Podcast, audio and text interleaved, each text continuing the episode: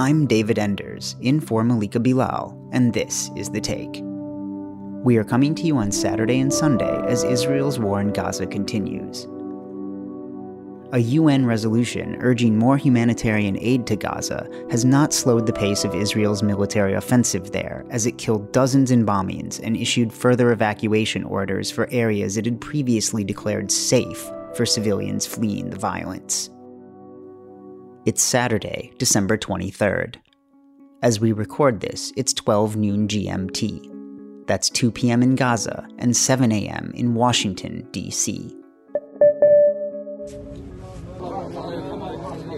Palestinians in the Gaza city of Khan Younis held funerals for a family of four that were among the dozens killed by Israeli airstrikes on Saturday as the war entered its 78th day. In New York on Friday, the United Nations Security Council passed a resolution calling for increased aid to Gaza.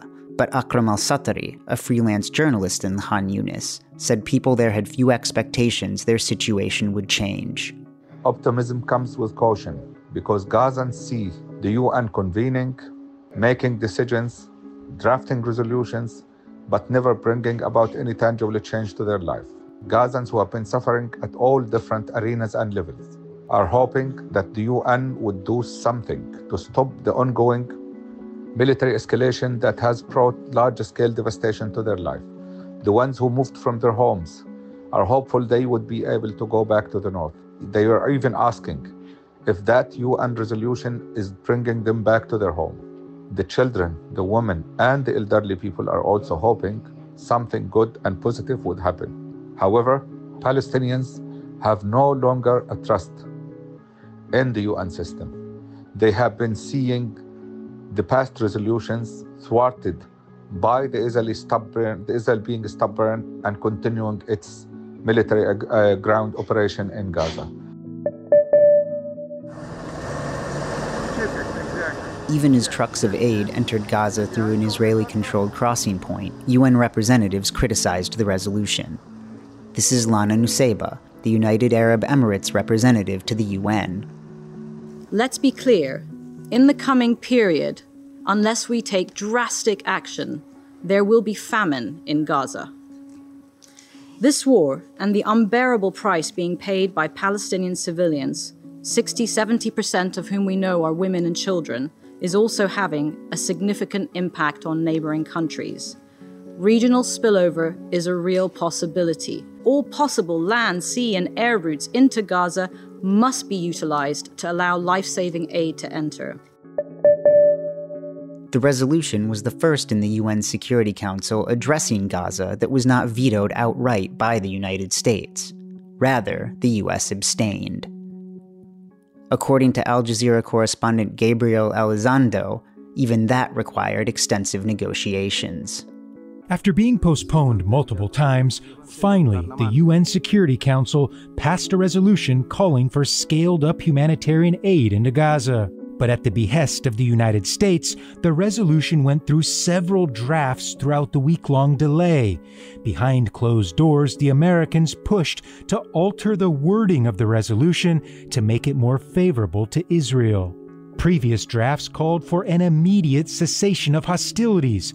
That was later downgraded to suspension of hostilities.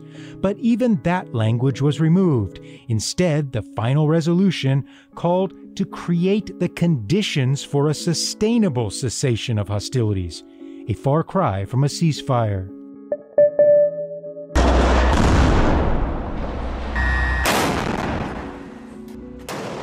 More than 20,000 Palestinians have died so far, and thousands more remain missing under the rubble. On Saturday, evacuation orders were again issued for areas the Israeli military had previously deemed safe.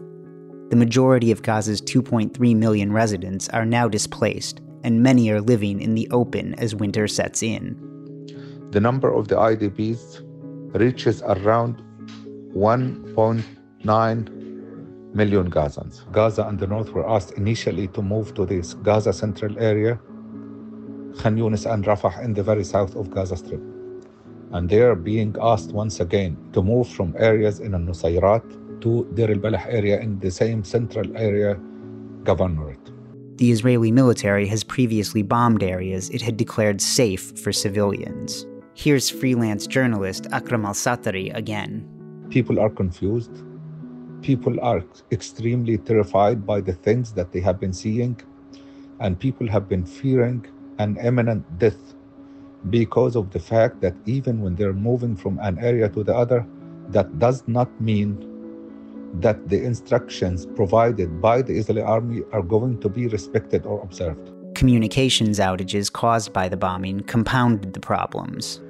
There are no communication in the Gaza Strip. There were no communication for three days.